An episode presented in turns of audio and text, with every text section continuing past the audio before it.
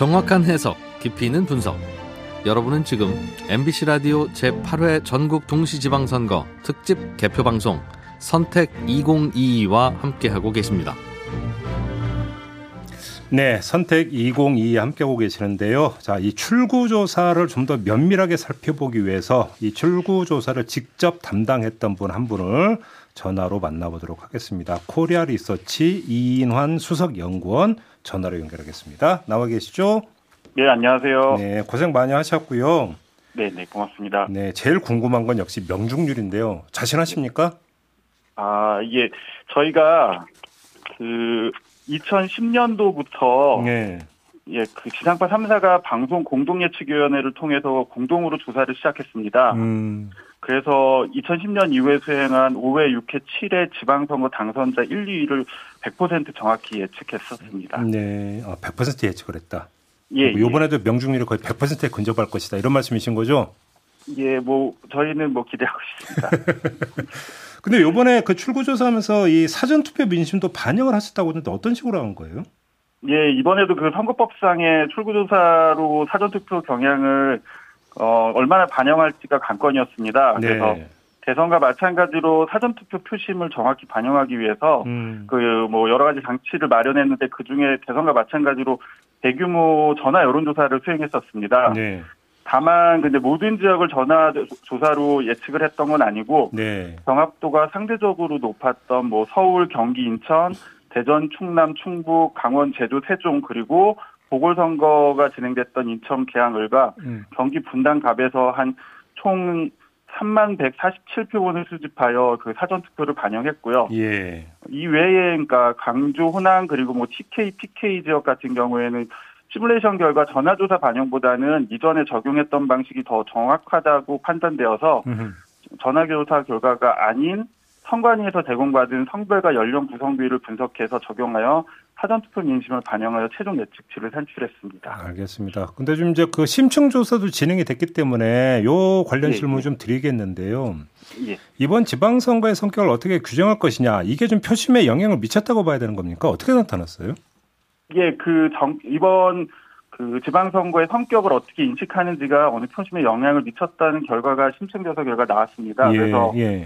어, 이번 선거에 대해 다음 주장 중에 어느 어느 부분에 더 공감하는지에 대한 질문에서 음. 어, 선 정부의 안정을 위해 국민의힘을 실어줘야 된다는 응답이 51.8%로 가반을 넘었고요. 네. 반면에 견제를 위해 더불어민주당의 야당이 힘을 실어줘야 된다는 피고가 있다는 경우는 42.1%로 조사되었습니다. 아, 42.1, 51.8 대 42.1 이렇게 나온 거군요. 네, 맞습니다. 그다음에 좀 보니까 윤석열 정부 초기 평가 이 항목도 있던데 이것도 표심에 반영이 됐다고 봐야 되는 겁니까? 음, 예, 그, 새 정부가 출범하지 한 23일 정도밖에 되진 않았지만, 어쨌든 간에 정부가 출범하고 나서, 그, 대통령이 국정 운영을 평가하는 뭐, 니트머스 역할의 어, 성격에 또 의미도 있었다고 볼 수 있을 것 같습니다. 예. 그래서 윤석열 대통령의 국정 운영 평가 같은 경우에는 48.9%가 긍정 평가로 그렇게 높지는 않았지만, 음. 저희가 이제 시도지사 후보를 결정하는데 고려 요인들이 어떤 것들이 있는지 좀 각각 여쭤봤었을 때, 예. 그 대통령 국정 운영에 그러니까 윤석열 대통령 국정 운영 평가를 가- 그 고려했다는 응답이 68.6%로 가장 높게 나타났습니다. 그래서 어허. 어느 정도 윤석열 초기에 대한 평가의 표심이 반영됐다라고 볼수 음. 있습니다. 근데 이 그 좀 유권자들이 광역단체장 후보 누굴 찍을지를 결정한 시점도 좀 조사가 됐나요? 언제로 나왔어요? 예, 저희가 이제 시도지사 후보를 선택하는 시점 그리고 그리고 시도지사 후보의 선택 이유에 대해서도 여쭤봤었습니다. 네. 그래서 뭐 이전에 조사 유사한 뭐 좀 유형을 보였는데 음. 시도지사 후보 선택 시점 같은 경우에는 일주일 전에 선택했다는 응답이 20.8%로 가장 높았고요. 네. 다음으로 그 이전 그리고 투표일 날 그 선택했다는 응답의 순으로 조사가 되었습니다. 음, 그렇군요. 그, 네, 시도지사 후보 선택의 이유를 보면은 어, 지방선거 같은 경우에는 소속 정당이 좋아서 그 시도지사를 후, 선택했다는 응답이 37.5%로 가장 높았고 예. 다음으로는 공, 고- 공약이나 정책이 마음에 들어서 그 다음으로는 어, 개인의 그러니까 후보 개인의 자질이나 능력이 뛰어나서 순으로 음. 조사가 되었습니다. 근데 이게 좀 궁금한데요. 이제 그 20대 대선이 있잖아요. 이 대선 네, 때의 네. 표심하고 이번 지방선거 표심이 좀 이렇게 좀 그 차이 나는 부분이 있습니까? 어떻게 이동을 했는지? 음, 저희가 그 20대 대선 때 투표하셨던 분, 어떤 후보에게 투표했는지에 대한 질문을 드렸었고, 그리고, 어, 2018년 지방선거 때, 어, 더불어민주당 후보에게 투표하셨던 분들이 이번에 어떤 후보에게 투표를 했는지, 그리고, 어, 지금 현 국민의힘이고 그 당시에 자유한국당 후보에게 투표하셨던 분들이 어느 후보에게 투표를 했는지에 대해서 질문을 저희가 좀 어, 교차 분석해서 예. 그 심층 분석이 진행됐습니다. 예. 네, 확인해 본 결과 음, 그 20대 대선에서 이재명 후보를 투표하셨던 분들의 91.1%는 이번에도 더불어민주당 후보를 신청 그 투표한 반면에 네. 그 이재명 후보에게 투표하신 분 중에 8.2%는 국민의힘 후보를 이번에 시도지사 후보로 투표를 하셨습니다. 아, 아, 예. 네, 반면에 또 아까 말씀드렸던 것처럼 이 부분이 좀 특징적으로 좀 나타나 보이는 부분일 텐데 음. 2018년도에 더불어민주당 후보를 투표하신 분들 중에 72, 77.2%는 이번에도 더불어민주당 후보를에게 투표를 하셨지만 네. 지난번 2018년도에 더불어민주당에 투표하셨던 분 중에 21.6%는 국민의힘으로 이동했습니다. 오. 그래서 어느 정도의 그 이탈이 좀 있었다라고 보시면 될 것 같습니다. 아무래도 민주당이 실망해서 이탈을 했다 이렇게 봐야 되는 거네요. 그러면? 네, 맞습니다. 어, 그러면 이 수치는 좀 꽤 높은 수치라고 봐야 되는 거고요. 예, 왜냐하면은 그 자유한국당 후보에 투표하셨던 분이 이번 어, 지, 이번 8회 지방선거에 국민의힘 후보를 투표하셨다는 비율이 96.0%거든요. 아, 아 확인이 대비되네요. 예, 예, 대부분이 그 다 찍으, 그 이동을 하셨는데, 음. 어, 더불어민주당에 좀 이탈률이 상대적으로 높다라고 볼 수 있습니다. 알겠습니다. 자, 아무튼 뭐 출구조사 하시느라고 고생하셨고요. 오늘 인터뷰 네. 이렇게 마무리할게요. 고맙습니다. 예, 고맙습니다. 네, 지금까지 코리아 리서치 이인환 수석연구원하고 이야기 나눠봤는데요. 좀몇 가지 특징점이 좀 나오는 것 같네요. 좀 마지막에 했던 이야기가 결국 이상적인데 결국은 그 이전에 국민의힘 그때는 자유한국당 시절이었나요? 이때 지지했던 사람들은 그대로 거의 요지부동인데 반해서 민주당에서 많이 이탈을 했다. 결국은 민주당 내부적 요인이 좀 많이 작용을 했다 이렇게 봐야 되는 거죠 그러면. 그렇죠. 그때 당시에 워낙 민주당이 크게 승리했던 선거였고 음. 뭐 그만큼 이제 지지층이 확장됐었으니까 아, 뭐 이탈이 좀 있겠지만 예. 근데 이 부분들을 제대로 지켜내지 못했다라는 점에서 민주당이 그리고 음. 이제 대선하고도 비교해서 한8% 정도는 이제 이탈했다고 하는데 그렇죠. 그러면 이건 최근 선거잖아요. 그렇죠, 그렇죠. 그러면 여기서 이제 아마 민주당이 물론 이게 뭐 아직 박빙적들이 있기 때문에 음. 승패의 구도가 명확치는 않습니다만 적어도 어 사실 세종 대전 어, 경기 중에서 세종이나 경기 같은 경우는 초박빙이니까 음. 만약에 근소한 차이로 뒤집혀서 이긴다 하더라도 사실은 음. 대선 때 민주당 이재명 후보가 5% 이상 이겼던 게 경기 지역이고 그렇죠, 그렇죠. 세종은 한 번도 보수 정당 후보의 단체장이 나온 적이 없는 즉 그렇다라고 하면 내용 면에서 사실은 음. 증거와 별 차이가 그렇죠. 없다고 봐야 되고 그렇다라고 하면 왜 이런 부분 현상이 나타나는가에 대해서 음. 어, 좀 더 진지하게 성찰 해야 되는 어떤 상황에 그렇죠. 직면할 것 같습니다. 그러니까 오늘 이제 그 어, 개표 방송 진행하러 이제 시간이 얼마 남지 않았는데 자연스럽게 이야기가 나오다 보니까 이제 선거 이후 이야기로 좀 저희가 이제 마무리 삼아서 해야 될 것 같은데 역시 관심사는 결국은 민주당이 이제 스스로 이제 좀그 붕괴했던 부분이 있기 때문에 민주당이 이제 앞으로 어떻게 할 것인가 이제 가장 큰 관심사 이후에 있어서는 이게 이제 제일 큰 관심사 아니겠습니까? 아까 연결했던 신현영 대변인도 뭐 쇄신 이야기를 많이 강조를 하던데 민주당이 앞으로 어떻게 해야 되고 어떻게 할까라고 좀 전망을 하세요? 어떻게 해야 되는지는 민주당이 스스로 좀 생각을 해야 될 것 같고요. 네. 네, 어떻게 될지에 대한 전망은 우선 음.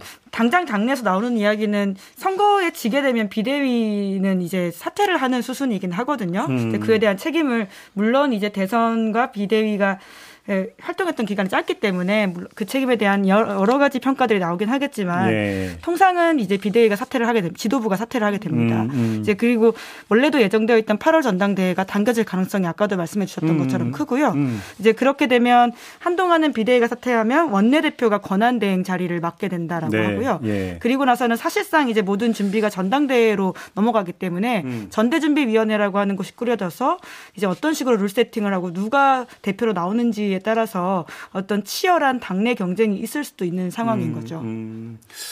아, 당내 경쟁이 있을 수 있다. 어, 뭐 지금까지는 이제 이재명 후보가 당대표 선거 나간다라고 하는 것이 거의 사실상 확정되어 있는 이야기들이었었는데요. 네, 민주당 네. 내에서는요. 네, 네. 특히나 이제 대선에서 초박빙 선거를 이끌었다 뭐 이런 평가도 있었고 물론 거기에 대한 음, 평가들은 다양할 수 음, 음, 있겠지만요. 여튼 이제 최대 대표를 민주당 후보로서 했던 지점들이 있기 때문에 음. 당내 자산이다 이런 이야기를 민주당 의원들이 어, 많이 그렇죠. 했었습니다. 그렇죠, 그렇죠. 이제 그럼에도 불구하고 어, 그 사이에 출마라고 하는 변수가 생김으로써 이 당대표 선거가 어떤 식으로 바뀔지는 모르겠다라는 이야기들이 조금씩 나오고 있거든요. 그러니까 이제 경선 구도로 갈 가능성이 높다. 네, 경쟁자들이 나올 수 있다라고 하는 거죠. 그러면 특히나, 음. 예. 그 과정을 통해서 또 그런 또 개파가 만들어질 가능성도 있다고 봐야 되겠네요. 실제로 민주당 안에서는 이제 이제까지의 세대 개파는 이제 문재인 대통령 때 이제 공천에서 들어왔던 소위 친문계라고 음. 하는 것들이 있긴 있는데요. 하지만 지난 대선을 거치면서 이제 친 이재명계라고 하는 것들이 또 형성이 되기도 했죠. 네. 하지만 여전히 그 두 큰 그룹들이 있기 때문에요. 물론 음. 친문의 분화라고 하는 것이 있어서 어떤 식으로 이것들이 어, 그 방향을 갈지는 모르겠지만 음. 여튼 경쟁 구도라고 한다면 친 이재명과 비 이재명계라고 할 수 있겠죠. 그러니까 친명과 비명 이렇게 되는 그렇죠. 예. 네. 어떻게 될 건지는 뭐 워낙 이제 정치의 속사를 많이 들여다보시니까 훨씬 잘 정확하게 예측을 해주실 것 같고 저는 이제 정말 어려운 일이겠지만 어떻게 해야 되는가에 음. 대한 생각을 좀 네. 해보는데 오히려 저는 이제 정치를 뭐 아, 정치 일선을 보는 것보다는 정치 유권자 입장에서 많이 보다 보니까 이번 지방선거에서 하여튼 민주당의 성적표가 좋지 않을 것으로 예상이 되고 있고 뭐 당내에서 그렇게 예상을 합니다. 근데 그 네. 원인의 근본을 따져 들어가면 이런 생각이 들거든요. 되게 조급하다. 그러니까 국민이 기다리고 인내하고 지켜보는 속도보다 정치가 승부를 걸고 이익에 대해서 집착하는 속도가 훨씬 빠르다라는 겁니다. 음, 그러니까 음. 뭐 이재명 이제 대선 후보가 보궐선거 출마하지 말란 법은 없지만 그 속도와 명분이 있어야 되는 것이고 음, 음. 김동연 후보도 마찬가지고 여러 가지 정당과 주요 정치인들이 그런 부분에서 예전보다 훨씬 되게 성마르다 그러잖아요. 급하게 움직이고 근데 거, 그러다 보니까 그런 것들이 충분하게 유권자들한테 왜 그래야 되는지가 설득되거나 전달되지 않거든요. 이게 이제 여야 없고 똑같은 현상인데 특히 이제 민주당의 경우에는 만약에 지금 말씀하신 대로 그런 어떤 흐름들, 뭐 선 거 위에 선거 성적표가 좋지 않으니까 뭐 새로운 이제 뭐 뭔가 뭔가를 해야 되는데 여기서 이것이 개파와 그 다음에 뭐 줄 세우기 세력 대결 구도로 갔을 때 과연 그것은 또 다른 어떤 그게 변화와 쇄신과 감동으로 이어질 수 있을까? 오히려 무엇을 위해서 변화를 해야 되고 왜 누군가가 어떤 그림을 그리면서 당권을 가져가서 민주당을 개혁할 것인가에 대한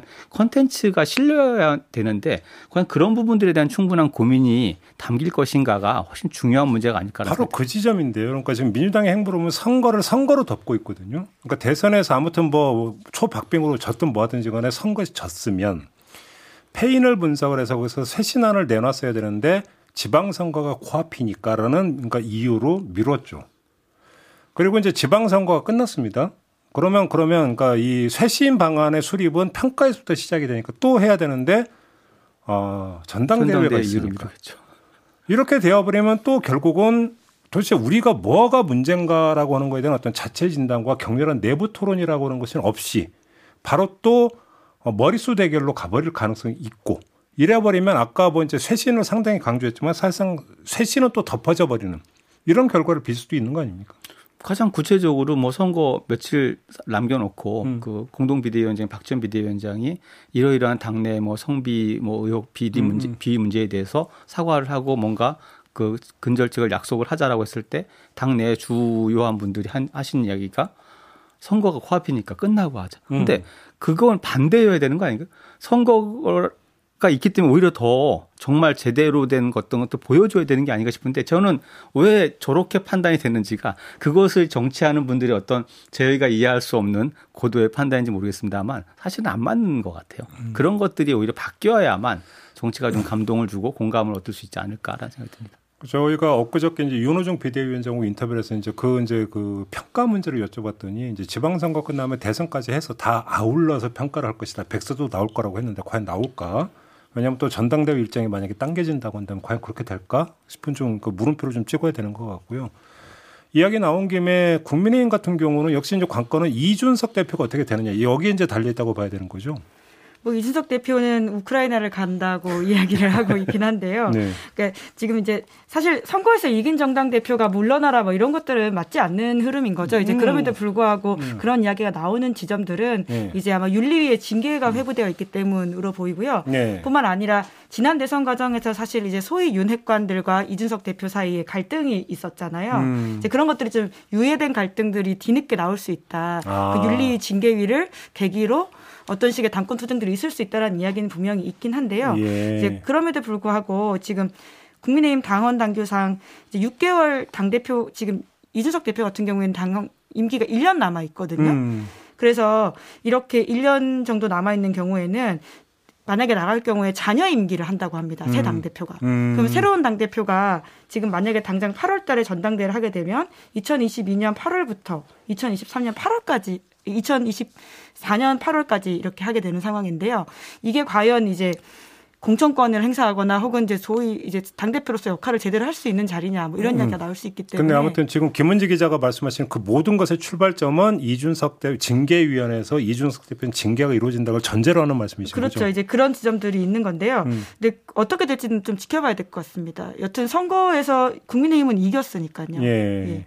그래서 만약에 정말로 그 대표 교체가 이루어진다면 누가 교체가 되고 그러면 윤석열 대통령의 당 장악력이 어떻게 되느냐 이게 사실은 포인트인 거잖아요. 그 부분도 사실 이제 국민의힘 안에서 과연 윤석열 정부와의 경계를 어떻게 설정할 것인지 지켜봐야 되는데 음. 어떤 면에서는 사실 국민의힘 입장에 기존의 정치라든 주류 세력 입장에서는 윤석열 대통령은 잠시 잠시 당이라는 외피 세입자로 왔다가 떠난 분이거든요. 음. 당에 대한 어떤 그런 것들이 없지 않아요. 그 속에서 이제 그 정부와 당의 관계, 여당이 됐, 그 관계를 설정한 것이 이제 문제가 되는데 마찬가지로 사실 국민의힘은 이번 지방선거에서 어, 승리를 하더라도 굉장히 큰 숙제가 있는데 그거를 정말 직시할지 안 할지 모르겠어요. 제가 볼때안할 것 같은데 무슨 얘기냐면 대선에서 이겼는데 대선에서 이긴 것은 정권 교체 여론에 그냥 편승돼서 이긴 겁니다. 음. 국민의힘이나 어, 뭐 보수 정당이 정말 뭔가의 기대감과 비전을 보여줘서 승리한 것이 아니라 정권 교체 여론이 높이 덮었기 때문에 예. 승리했고 지방선거는 그거 지방선거를 대선 시즌 2로 만든 민주당의 정권 견제론과 이재명 선거라는 프레임에 대해서 유권자들이 그걸 인정할 것이냐 아니냐의 싸움이었다라고 음. 좀 봐야 되거든요. 그렇다라고 하면 국민의힘이 대선을 이기고 지방선거를 이겼는데 과연 그 정당이 갖고 있는 어떤 국민에 대한 유권자에 대한 여러 가지 그 설득과 호소력, 힘 그 자체가 정말 커진 걸까? 음. 이준석 당대표가 선출될 때 보면 보수가 하도 정당의 개혁을 안 하니까 유권자들이 바꾼 거잖아요. 음. 젊은 당대표로. 음. 근데 이런 아직까지도 당 스스로가 그것을 오히려 주도해가는 힘은 갖지 못했다라는 걸 직시할 때 아마 제대로 된 어떤 그림도 나올 텐데 오히려 승리를 자꾸 반복하다 보면 어 그렇지 않을 반대로 음. 갈 가능성이 굉장히 많죠. 그리고 저는 또 궁금한 게 한가 저기 인물이 한 분이 계신데 홍준표 후보 말이에요. 지금 뭐 출구 조사에 따르면 이제 대구시장이 된다고 가정을 하면 아, 4년을 윤석열 정부와 어떤 관계를 설정하면서 어떤 모습을 보이면서 있을까? 저도 저 개인적으로 그것도 참 궁금하거든요. 홍준표 시장 후보만이 아니라 사실 오세훈 시장 후보도 마찬가지입니다. 그러니까, 그러니까 제가 이제 국민의힘에서 취재를 할 때그모 관계자가 그런 이야기를 하더라고요. 6월 1일을 기준으로 이제 태양이 한 세 개 정도 뜰 텐데 용산에 하나 뜨고 서울시장에 하나 뜨고 대구시청에 네. 하나 뜰 거다. 음. 이제 이런 이야기를 하면서 음. 사실상 차기 주자 구도가 만들어지는 식의 되는 어떤 정계 개편을 이야기를 하더라고요. 네. 특히나 이제 정권 초에는 뭐 대통령한테 힘이 실리긴 하겠지만 자연스럽게 차기 주자들 특히 여권 안에 있는 주자들 입장에서는 여권 내 야당 역할을 해야지 자기 존재감을 부상할 그렇죠. 수 있다 그렇죠. 이런 지점들이 있어서 그렇죠. 특히 이제 지방 정부에서 자기 자리를 잡고 이후부터는 자기 목소리를 내게 될 경우에 경우에 굉장히 좀 부담이 될 수도 있다. 바로 그 이런 그 이야기를 하더라고요. 바로 이제 사이드에서 이제 계속 치고 빠지면서 자신의 존재감을 중앙 무대에서 이제 잊혀지지 않게 계속 만약에 플레이를 한다면 윤석열 정부에서 이제 그걸 어떻게 흡수를 하는 거가 이제 사실은 대단히 중요한 정치 영역인데 그렇기 때문에 사실은 더 중요한 게 당 대표일 수도 있거든요. 그래서 뭐 용산에서 뭐 그렇다고 뭐 정치로 대응하고 나서고 이럴 성질의 문제는 아니기 때문에 당 대표가 그것들은 어떻게 이제 처리하고 흡수해 들어가는가가 사실은 이제 정치적으로 중요한 과제가 되고 그래서 이른바 윤석열 복심이 당 대표로 가느냐 안 가느냐. 이것도 사실은 그런 점에서 이제 중요한 관전 포인트라고 좀 봐야 될 것 같아요. 이제 그게 여러모로 한국 정치에 실효의 경쟁을 하게 만드는 지점인 것 같은데요. 음, 음. 양당 모두 어떤 당내 쇄신을 하거나 혹은 유권자의 어떤 민심을 받아들기보다는 음, 음, 음. 지금 이렇게 당내 구조에서 내가 어떤 자리를 차지해서 무엇을 할 것인가로 음. 계속 지금 가고 있는 부분들이 있잖아요. 네, 네. 이제 거기다 이번 선거는 더욱더 그런 면에서의 결과를 좀 예측하게 하는 것들이 있고 음. 그게 좀 안타깝긴 합니다. 그리고 마지막으로 짧게 참 사실은 이제 정의당도 지금 이제 과제가 산적해 있는 정당이라고 봐야 되지 않겠습니까? 지금 만약에 이제 조금 전에 이제 그 이동영 수석대변인 그 이야기대로 쇄신, 전면적 쇄신에 나서고 그 일환으로 만약에 당 지도부도 물러난다면 새 간판을 또 어떻게 내세워서 어떻게 변화된 모습을 연출할 수 있는 거 되게 중요한 부분이잖아요. 어떻게 전망을 하세요? 사실 정의당이 쇄신이라는 숙제에 얽매인 거는 조금 이미 횟수로 봐도 꽤 여러 해가 꽤 됐죠.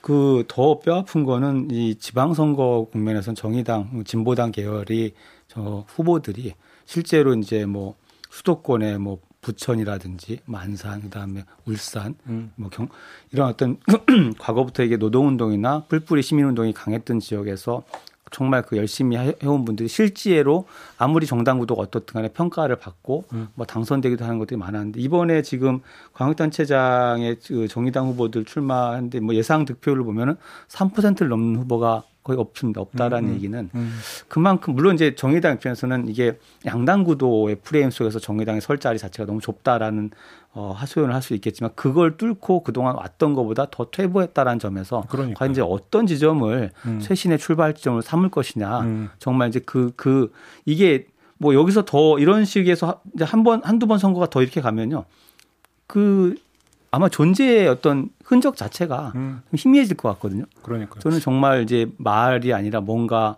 어그 뭐 보여주기식 20대 청년 뭐 이런 공천들이 아니라 정의당의 가치 지향을 음. 가지고 국민하고 한번 진지한 네. 소통과 대화를 해야 될 것 같습니다.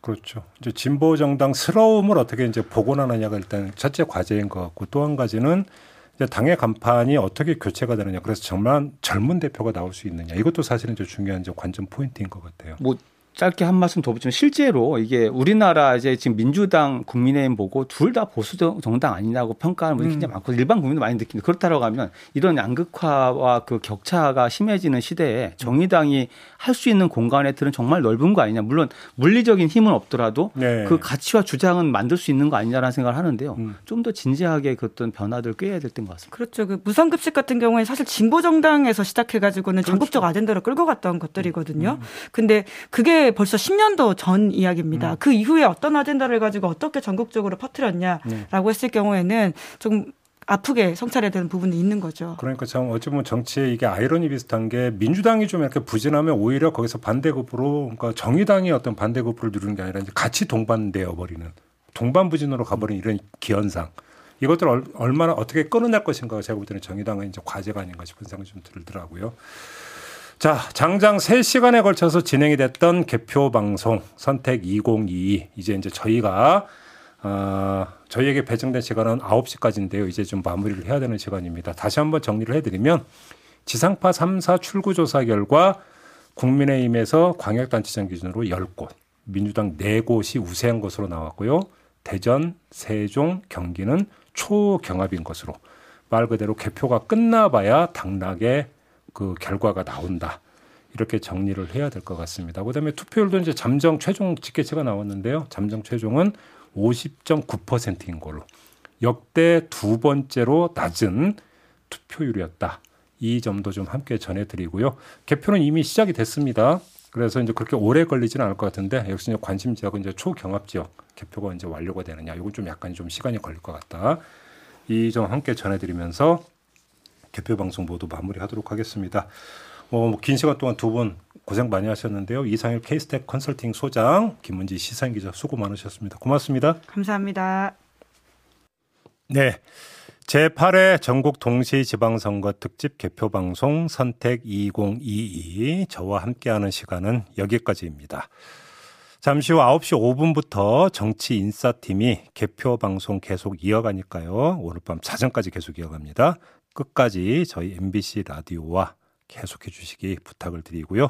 저는 내일 아침 7시 5분 김종배의 시선 집중으로 돌아오겠습니다. 오늘 개표 방송에서 좀 미처 짚지 못한 점, 그 다음에 이후 전국 어떻게 흘러갈 것인지 여러 가지 좀 한번 좀 입체적으로 진단해 보는 시간 준비하고 있습니다. 내일 저희와 함께 해주시고요. 저는 물러가겠습니다. 고맙습니다.